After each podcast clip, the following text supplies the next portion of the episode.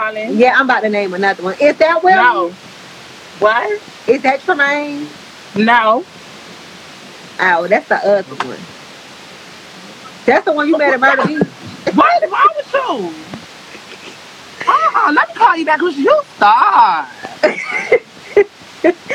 no, Santana. Don't be fucking hit me while I'm on motherfucking live. Don't mess it down. Well, you know that girl be fucking lying. Bitch, I ain't lying. Is that the boy you met at Murder Beach that took you on the boat ride? Oh, Caresha,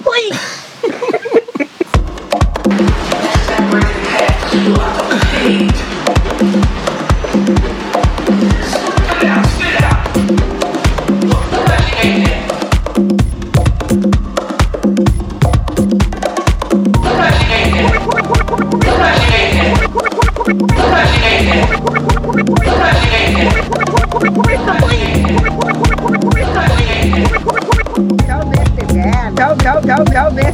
Don't, don't, don't mess it down. Welcome to the Black Sublime Podcast, and this is your host, Mr. Haberdashery, aka Aeolus White, aka Let me whisper in your ear. Um, I had so much fucking fun this weekend in Atlanta. Like, it was beautiful. But, like, before I even get into all of that, um, I want to just talk about the sound bites. So there was this video between Santana and Caresha. Um, Caresha, Yung Miami from the City Girls. And it came out a while ago, and I nearly fell on the floor when I first heard first saw it. It is hilarious. And then somebody retweeted it and I was like, yes, here it goes. Like finally, because I couldn't find it because it was on live.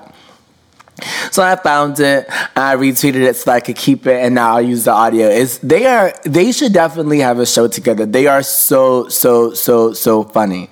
Um, and the second one is the meme, she ate that, um, which we might get into people eating that, uh, not ratchet, you know, but like people just eating shit up this weekend, people just eating shit up in the culture, um, because I feel like people have been well fed, you know, this weekend, well fed in the past week, so whatever. But Back to Atlanta, I had the absolute pleasure, privilege, and honor to go to a wedding of a close friend of mine from college. Um, shout out to her. I don't know. I keep I don't know. I guess I'll shout it out for real because uh, whatever.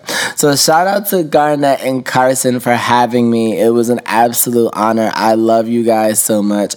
It was a beautiful wedding, but I think you know, the pastors did say black love um, as part of the ceremony, as part of his sermon. And I just really felt that. I really felt its power and just the gen the genuine and authentic love they have for each other. It really lifted me up. So it, you know, it it warms my cold heart a little bit. You know, there was a little pitter patter. Like maybe I will like check for somebody. Like maybe you know, it is getting cooler in New York. It is seventy something degrees today. Like it's not ninety. Like maybe I should take some of these niggas seriously.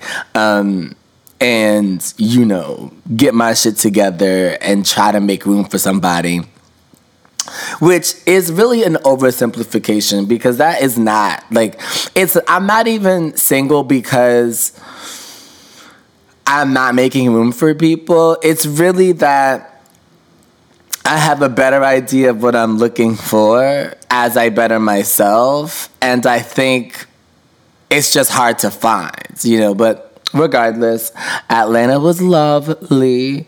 Um, I will say I thought I would be more ratchet in Atlanta because, you know, it is Black Gay Mecca.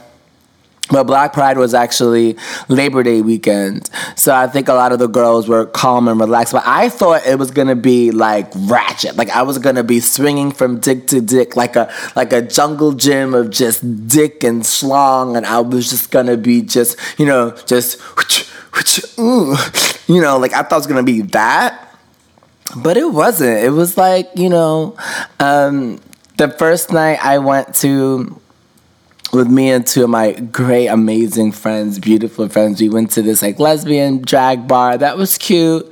Um, it was cute, but that's pretty much it. You know, the music selection I think in general is was not impressive in Atlanta. I did have there was one mix at the second club that I liked, but in general the music selection wasn't like hitting hitting like girls were still wiping it down.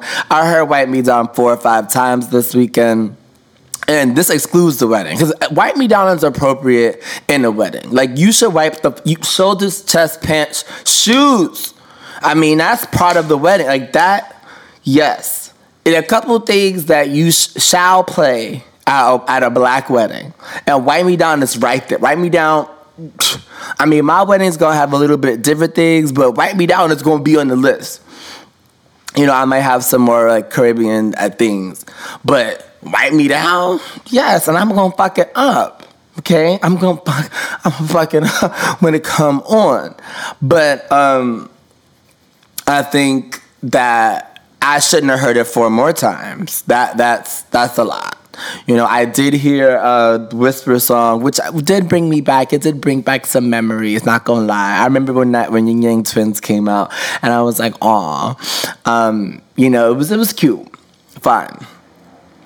But yeah, I mean, I, I thought I would be more ratchet, but I guess I'm just like, I wasn't in that mood. I don't know. Well, the, the move on Saturday night wasn't too lit. It wasn't too lit. So that's probably what it is. And that and me just having to get used to needing a car. I mean, Uber was super cheap, so whatever, but I probably would have done more shit and explored if I had my own whip. So that's something to consider. Um, even though I don't drive, so I don't know what I'm talking about, but whatever. Um, but yeah, I mean, seeing the black, I think what I loved most about it was just how black the city is. And just so many different types of black. Well, not really. See, that's the thing. I don't want to say so many different types of black, but just so much manifestation of black. Um, there it was just a beautiful black city. A beautiful black city and you know everybody the culture. And it was one thing that i noticed that I don't see in New York is like jewelry. Like the jewelry game in Atlanta, I mean, in the gay club, this was the after hour spot that I went to. I went to this after hour spot called Marquette um, at like 3, 4 o'clock in the morning.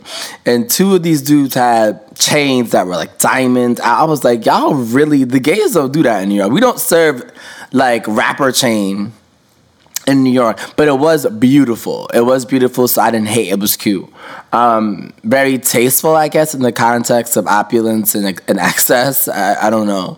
Um, speaking of excess, I realized that I am extra even in Atlanta. You know, I thought I wasn't gonna be. So at the Mar- at the Marquette there were these two girls, you know, two girls dancing, amazing, beautiful dances, beautiful bodies, beautiful black, um, just amazing, right?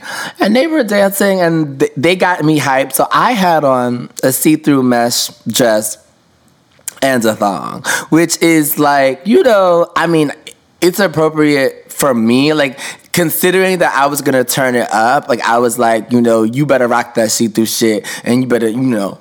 So we started dancing, and then I started to really get it, and then I forgot that I didn't. I only had a thong on, so you know, so I turned it up. So clearly, once I did that, I like turned it up to a new level. And then people in my surroundings got even more ratchet. So I was like, I'm still extra. Even in Atlanta, I'm an extra ass bitch. And that's fine. You know, that's my blessing. That's my calling. Um, you know, that's the Lord put on my shoulders for me to do. He said, you know, thou shalt turn it up, no matter where you are, no matter where you're from. Um, but yeah, so that was beautiful. That was really, really beautiful. Um, I did want to talk about a few things. Am I done with Atlanta? Actually, well, kind of. I realize sex tourism is a thing. I mean, and obviously it's a thing. I mean, people know. I don't know. Haiti has a, a decent like sex tourism gay thing of down there. Um, but I forgot that it was a thing because I don't go anywhere. Like I just stay in New York for the most part. Um, but I was like, oh, like I can see the market for it. Granted, I don't think I would pay for it. And you know, I'm not against, I'm definitely not above paying for sex work. But I just don't for me, I don't see it. Like I just don't see it. But I, I do I did peep. Like there were these white dudes in my hotel that I overheard them talking, and basically they were like, "I'm just trying to get," and they weren't even looking for black dick. Well, kinda, you know how that would, but whatever. They were like, you know, I just want to get some Atlanta dick, and like how far they were willing to go to get it. And I heard them, one of them being like, you know, I would definitely spend a couple bands. Well, not bands, bills really, but I was like, oh, okay, like I could be from Atlanta. No. Um, but but but um Yes, yes, it was beautiful. And, you know, I think I I think I understand because why so for a long time I used to be very, very like harsh. Like let's say I'm in the middle of a hookup and or I have a hookup coming through or whatever and you know once he got here I was not impressed with what he was showing. You know, the dick wasn't, you know, people were face tune or face tuning the dick pic. People were, you know, the girls were out here lying, which they want to do. I mean, there is witchcraft on Grindr, witchcraft on Jack. There's witchcraft even on phones, like I, iPhone witchcraft and Android witchcraft. I mean, you y'all send exchange nudes, and these nudes don't look anything like a nude that you might have kind of, you know, whatever. So I this weekend I kind of had a situation like that, and typically, typically, I would send you home. Like I would be like, no, no, no. It wasn't horrible. It just was dishonest, and on principle, I just don't want to do it. Right. But this time I was like, the guy is nice. Let me see. Let me see if I can make this work. It's almost like a testament to like a testament to my skill if I can make this work, right? And how so I was like, okay, let me give it a shot. I mean, I ended up not making it work, but um, we, you know, but the gays have a thing where if it doesn't work out, y'all can still jerk off together and it's fine. So we ended up transitioning to that and it was lovely. Um, but what I kind of realized in that is that there is there is a loving way to reject somebody. You know what I mean? Like, you don't have to be like, the fuck out my house or like turn on TV. I'm good for that. Like, if it's not popping, I will put on one of my shows. I just started watching Snowfall. Um, Great British Bake Off is back. Like, I will put a show on and just be like, you want to watch TV or what? Because I'm not wasting my, you know, my, my gifts on this situation. Um, but I was like, okay, there's you because I am such an erotic person and such a sensual person, and I am okay with a lot of things. I think I don't need to be so like aggressively rejective. That's not a word, but aggressively reject um, folks. Well, a lot of this because I don't want to waste my time or expose my body to things. But still, I mean, there are ways within the gay or queer context to really transition, move things along where you are still making the most out of your experience and you're not exposing yourself to things, you're not wasting your body, you're not, you know, you're not compromising your integrity, but you don't have to send somebody like, you know, packing. Even though I, that might be appropriate because if they're not packing, then whatever. But I feel like still, like, I learned that and it was cute. Um, yeah, so I think now I'm done with Atlanta. I think. I don't know. Atlanta was a good time. It's a beautiful time. If you are black and gay, I recommend you go. It's beautiful. So I wanted to get into some things mainly because I saw online last week a clip going around of the Lil Nas X and Kevin Hart sort of conversation in the context of the shop, like LeBron's The Shop. I think it's called The Shop, like uncensored. I don't want to make it up. It's like some shit that's a that's a derivation of the original The Shop that came out a couple years ago. So it was Kevin Love, who I, is cute. I didn't realize he was cute. Well, I mean, I didn't know who he was, so I really shouldn't say that. I didn't know who the fuck that was until I watched the, the, the whole thing. Um, apparently, he was in the Cavaliers. Like, I just don't know, but he was cute. I was surprised. Um, and Kevin Hart and Charlemagne and Lil Nas X, and there was like some corporate guys, like a marketing director there. Whatever. So in the clip, I'm sure most of you have seen it. They edited it such that when Lil, Lil Kevin Hart was like, "So what?" You know, being very flippant about Lil Nas X feeling like he had to come out. And I did watch the whole show because I felt like it was important to get that context, even though originally I didn't.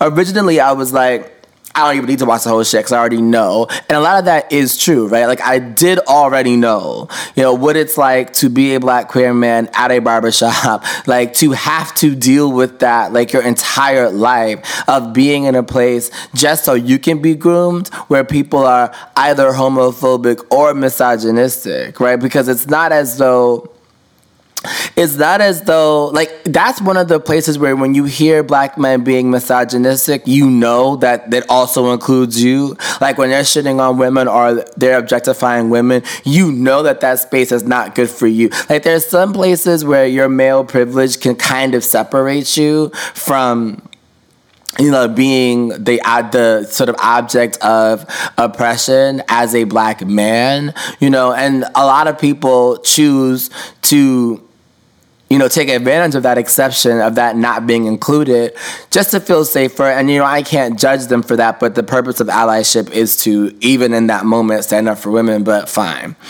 But at the barbershop, when someone's cutting your hair and they're shitting on women or talking about fucking and cheating on their wives and cheating on natives, you better shut the fuck up. Because you're getting your hair cut.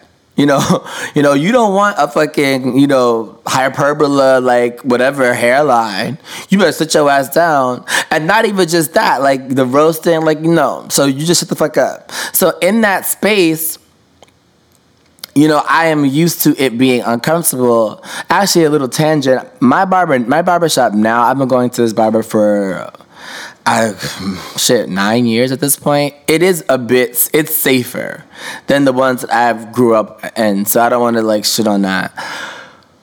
But regardless, I like I already could recall a, a bed of experiences or a pool of experiences in a Lil Nas in a Lil Nas X scenario, and then fuck Kevin Hart. You know, we already know what Kevin Hart's giving. You know, so whatever. So I was like, y'all put this young black man young black gay man, 20 years old in this space, to have to explain why he came out at 20. Like most of you niggas at 20 couldn't do shit. Couldn't speak about anything with any kind of clarity, nothing about your identity, nothing about your nothing at 20.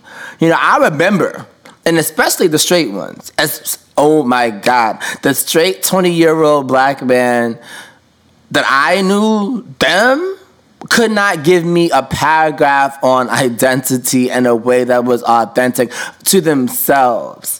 Could not speak about what kind of man they wanted to be, why they wanted to be that, what are the principles of masculinity and manhood that aren't oppressive. You know, could not speak to what, the importance, right, of being a, a kind of man that does not unnecessarily take up space, that makes room for other. Like, could, what does it mean to respect a partner? What does it mean to respect a woman? Like, they at twenty. Are you kidding me? And when you come out, you are making a statement not just about who you are, but about who you'd like to be. You know, what kind of space you want to take up in this world. Like when you come out, you are talking about present, past, and future. Like the questions about, well, when did you know? And, you know, what kinds of things you like, like all of that as part of the, and people think they can ask you that, by the way, which they really shouldn't. They should mind their business, but okay. But when you come out and you become this public figure and announce this publicly, it's almost like announcing, like getting married, you know, because when you to get married, it's a public declaration of love, right? And when you come out, it's like a public declaration of what you the type what you do love or the type you do love or what you will end up love like the lifestyle that you will end up well not the lifestyle but really like I guess it is kinds of a lifestyle in addition to like a preference. Obviously, I'm not gonna go into that. But the type of life you will try to lead from this moment on. And there's a lot that you need to learn and explore about that. But yeah, you ask a 20 year old this, a straight 20 year old, it's gonna be nonsense. This is gonna be a bunch of and raps lyrics and and and stupid ass captions and just nonsense. You know, you know quotes from basketball players. It's gonna be bullshit. You know, and I'm like, so like I don't whatever. But so he's in this conversation with them, and um and I shouldn't even say coach and basketball player. I should say because like I'm thinking about it, and 20 year olds, especially if you're college educated, it's the it's the it's the age of just stupid of quotes from like old people that you don't really understand, like Walden quotes and like. No matter what your inspiration for manhood is, people just love to quote that shit at 20 without understanding a word of it. Regardless, right? Um, so in this conversation, Kevin Hart accidentally, I think in tone and in word choice, minimizes or like basically minimizes the experience or the necessity of coming out. Like, oh, so what? Like everybody's gay. Like everybody knows that they're gay people. You're gay. So what? So what? So what? So what? And I think the internet has corrected it, but I mean, it's a little bit out of context to Kevin Hart's credit. Surprisingly, is that a tad bit out of context. He was talking about, he did go on to sort of tell him that if he focuses on how, if he focuses on, um, like what what it is that he does well. Focuses on his art, his crafts, like what his intentions are about whatever helping people, whatever his intentions are. Then that will create that will that will control the narrative that people won't people won't be tearing him down because of his sexuality if he controls his narrative or his narrative around what it is he's good at. Which you know I think was well meaning. And I think, if anything, that was the most problematic part of what Kevin Hart said. But, what, what, that was not in any of the clips, though. You know, he was basically telling somebody that your identity won't be the reason you are shot upon or taken down, which com- that statement comes from a place of privilege. And I think that is what bothered me more than the so what, than like the flippant attitude, is that if you are a minority of any sort, but see, if you are a minority that does something discordant to the stereotypes assigned to you, then you understand that yes, your identity could be used and yeah, he's right. If you do focus your messaging around, you know, what you do well, it's less likely. But at any moment, like when you do something, when you're a black gay person and you, you know, if he were a black gay person in fashion, it would be all right. And in entertainment, it is more all right, you know, but he's choosing to uh, live in a place without genre. Like, they're barely even country white country gay singers right? I mean, there's that guy from um, Songland. I forgot his name. He's a songwriter though. He's super. He's super talented. He's super passionate about country and everything. He was like, "Yeah, I wanted to be a country singer, but I'm gay," and they weren't having that. And this is a white. This is a redheaded white man, right? Like white. And then there was um, there's the guy Steve something Steve Grand that came out a couple years ago who's doing like a pop country thing. Who I mean is so like all American type of beautiful that a lot of him just being that type of attractive uh, carried him. He was like a football player or some shit.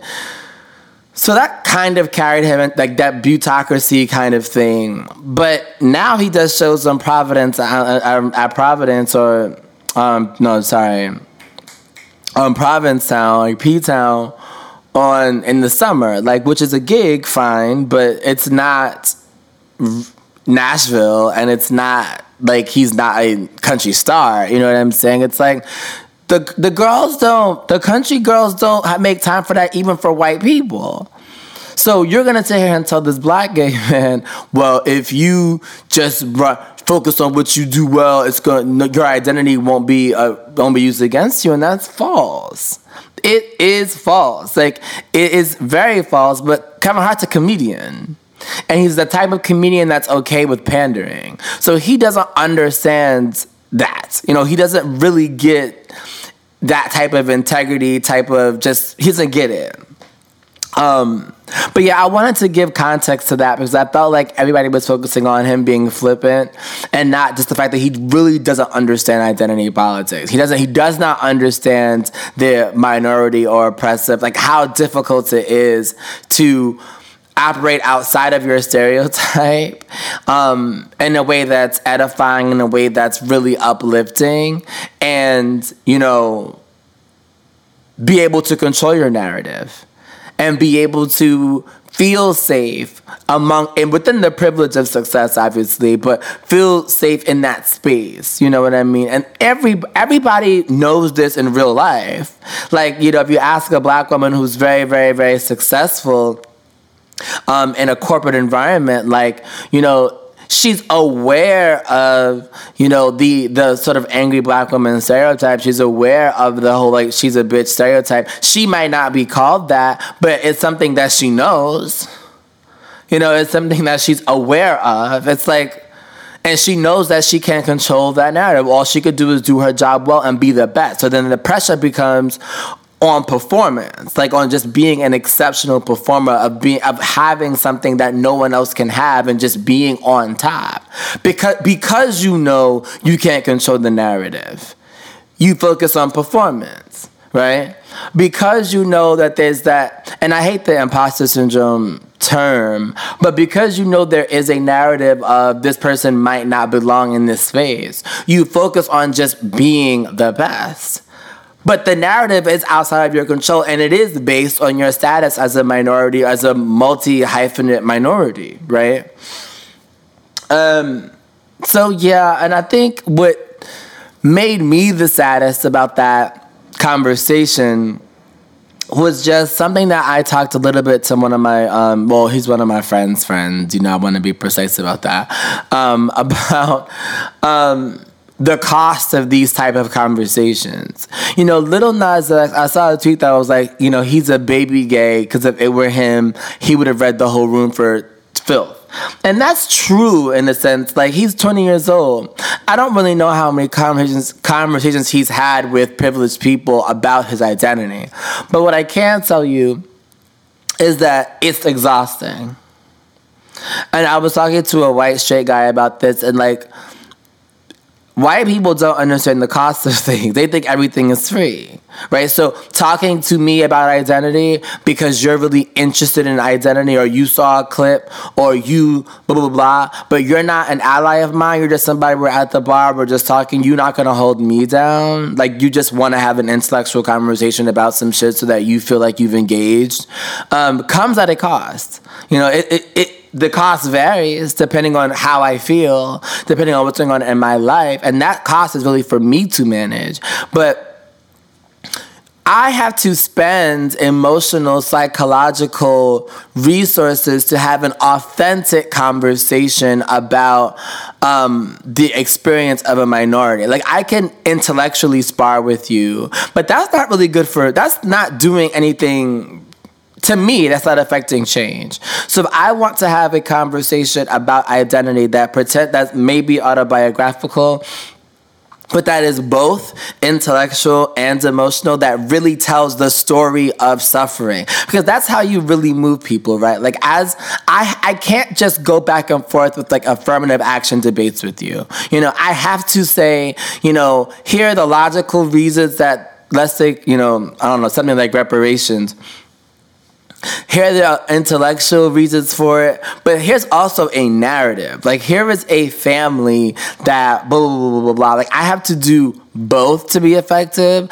And maybe I pull from my own life or whatever, but to me, in order to really change the hearts and minds of someone who's part of an oppressive class, like I have to do both things. And that shit is exhausting. And even if I don't want to do those things, even if I just want to get a drink at the bar, most likely in this conversation, you are going to say something and do something that is that strikes my spirit as wrong. That is an affront on my identity or the identities of my communities, right? And now I'm going to have to step out of my liquor to talk to you to correct it. And I'm spending all these emotional dollars correcting you niggas or like, you know, telling these stories or making these arguments. And at the end of the day, you go home and you have learned something. I go home and I have nothing. I have not learned shit. I might have changed my I might have changed one person's minds, maybe. But most likely you're gonna have to have another conversation and another one with somebody else for that to really sink in. So perhaps I've started the work of humanizing a you know a, a oppressive white person. Fine.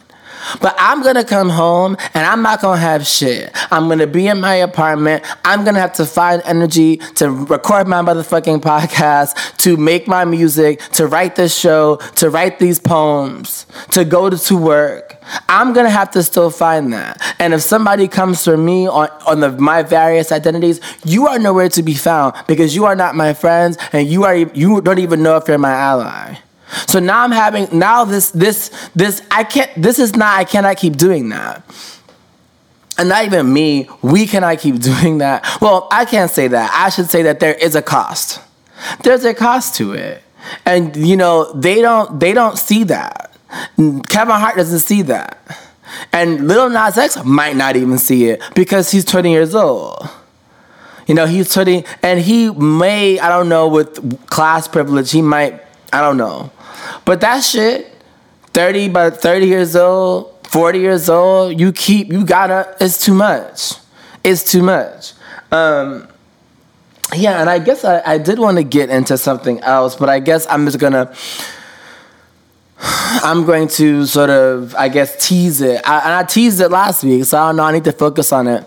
Um, just the economic effects of cultural appropriation. And I think my mindset has always been relatively economic from i guess the white man's ec- economics where scarcity is the base the base assumption. And like you know actually you know it's funny i said the white man's economics but well that's that's true. I mean there are different types of you know economics that we don't really discuss in the west but or in western like education. But aside from that um i think my economic mindset is both academic and emotional. I think when, as somebody who grew up for the first 10 years of his life in a single parent household with no siblings at the time, it was true that if I didn't do something or if my mother didn't do it, it just wasn't getting done. So one of us had to find the energy to do it, or it just wasn't happening. Um, and if she didn't have the money, it just wasn't happening. Like there was no nothing else.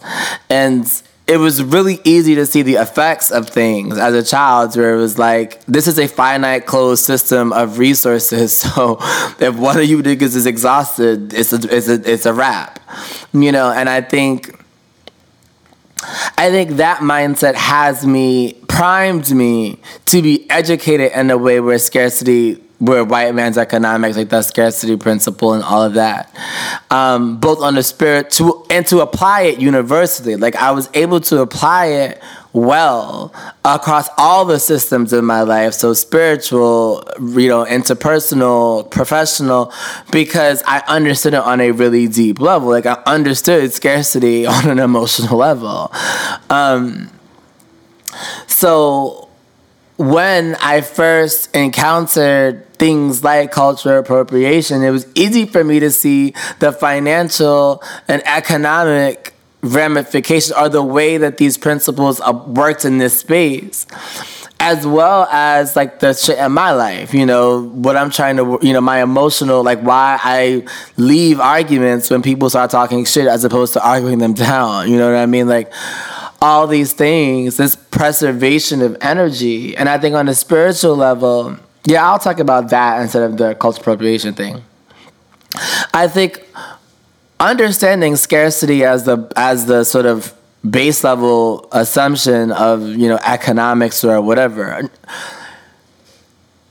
a lack the idea that there is a limit. Um, i think on the spiritual note is not the way to go I think spiritually, and this is a good way to sort of relate it to the wedding. I think the way we should love is we should love as though there is no there is no limit, right? We should love from a place of abundance. Abundance should be your base assumption.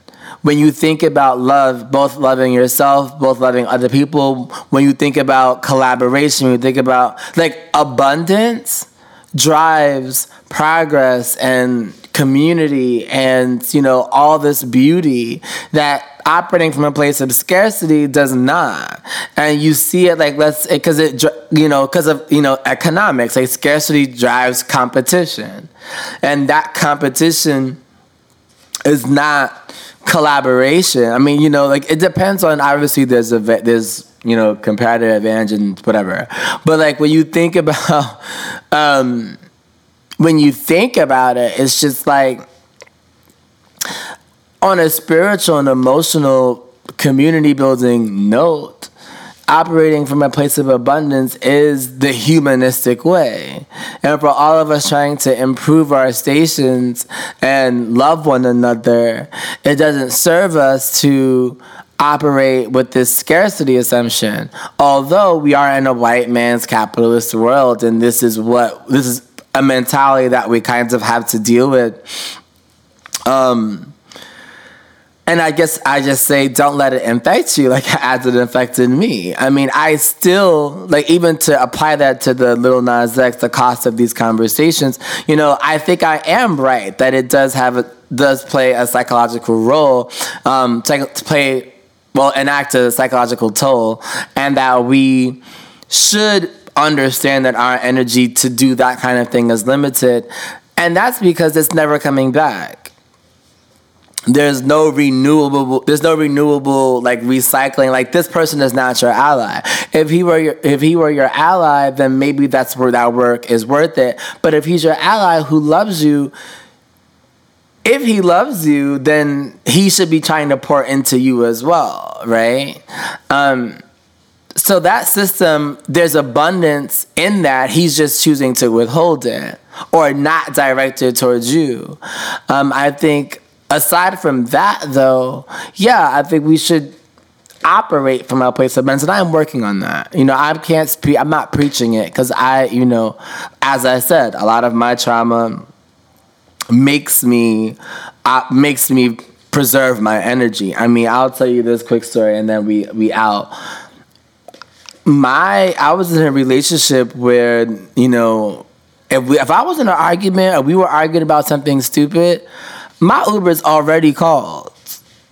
Or I mean, and I'm not even guessing it. It'd be like, oh, we're we're talking about this. Okay, I mean, I already discussed this. Let me let me order my Uber. Like I'm not doing this shit with you. Like be, I mean, I've had people run after my Ubers. I've had people run in front of my Ubers to stop me from leaving. I am leaving. I am leaving because this conversation is stupid. Which, on one hand, preserves the fuck out of my energy and it keeps me from hurting your feelings. Um, but, the, the, I mean, the flip side of that is what intimacy, what relationship are you building? Well, I think it's, I think sometimes it's healthy to leave a conversation if it's not improving. But if you just leave at the first sign of it because it's, cause it's dumb, how are you working through problems? You know what I'm saying? Um, how are you building? I'm operating from a place of scarcity, so I'm cautious about what I'm giving. I'm cautious about what I'm willing to donate or contribute to this to this work. And that doesn't bode well in terms of the generosity needed to build a relationship in. Anyway, um, y'all behave, y'all be good. You know, it's the fall. Um, official, well, it's not officially, but you know, whatever. It's fall time. You know, that means we get to layer our looks. That means we get to, you know, in New York at least, we get to stun on hoes. You know, we get to do our thing. Um, and yeah, you know, just enjoy yourselves and until